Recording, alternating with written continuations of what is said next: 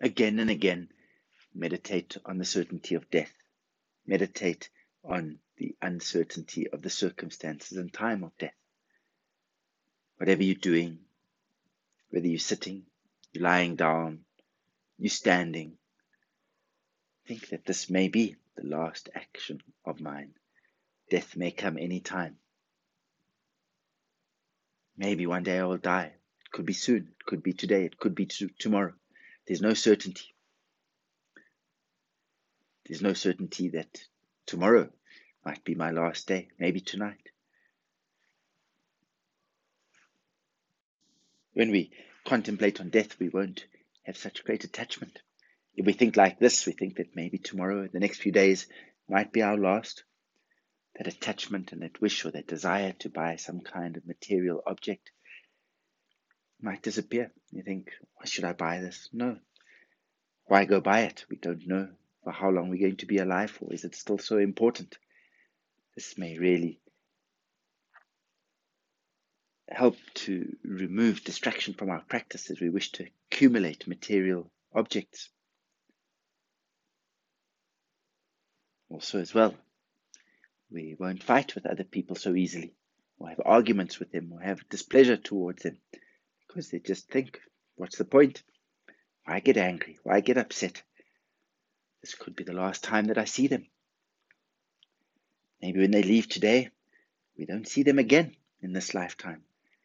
So rather, treat them with love and kindness. Think that this might be the last time that we speak to them. Don't leave unhappiness unresolved, or don't hold on to it or harbor unhappiness towards others. And it might help us, it might be much easier to let go of any kind of resentment or unhappiness. This body of ours, we're not going to have forever, it's impermanent.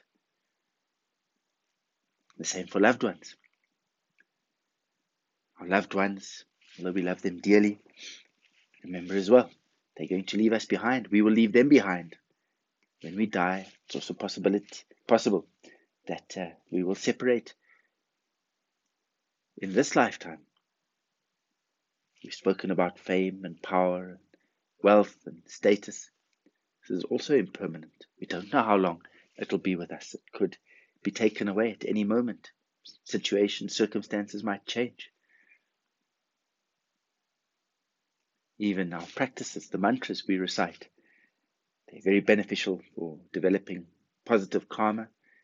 They too are impermanent. Speech is impermanent. Our faith as well can be impermanent. Our desire for liberation can be impermanent. Some people start off with great faith, great enthusiasm, really have a great desire to attain liberation. But after a while, this can disappear.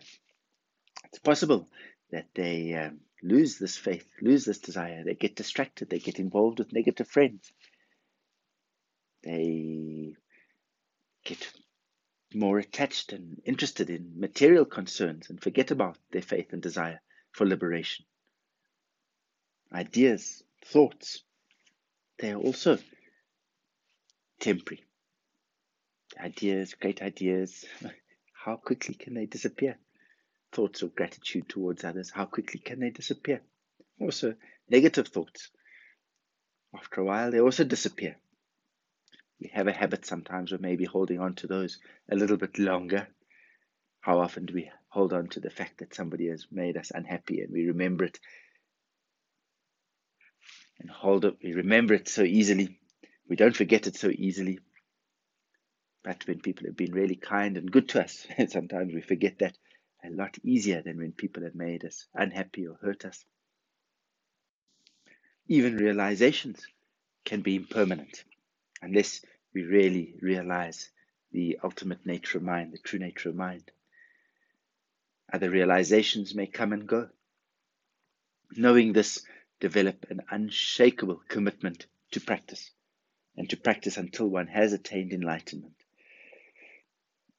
Until the link between death and rebirth falls away. Just like he yes, with Lama Rinpoche, there were some really incredible students of Jigme Phuntsok, who, when Jigme Phuntsok had passed away, went to Lama Achuk Rinpoche and said, What should we do? Jigme Phuntsok has gone. And uh, Lama Achuk Rinpoche said, he's, he's still with us. He never left. So, for the great realizers, the, uh, the realization is in the enlightened mind. And that is um, unwavering, unchanging nature.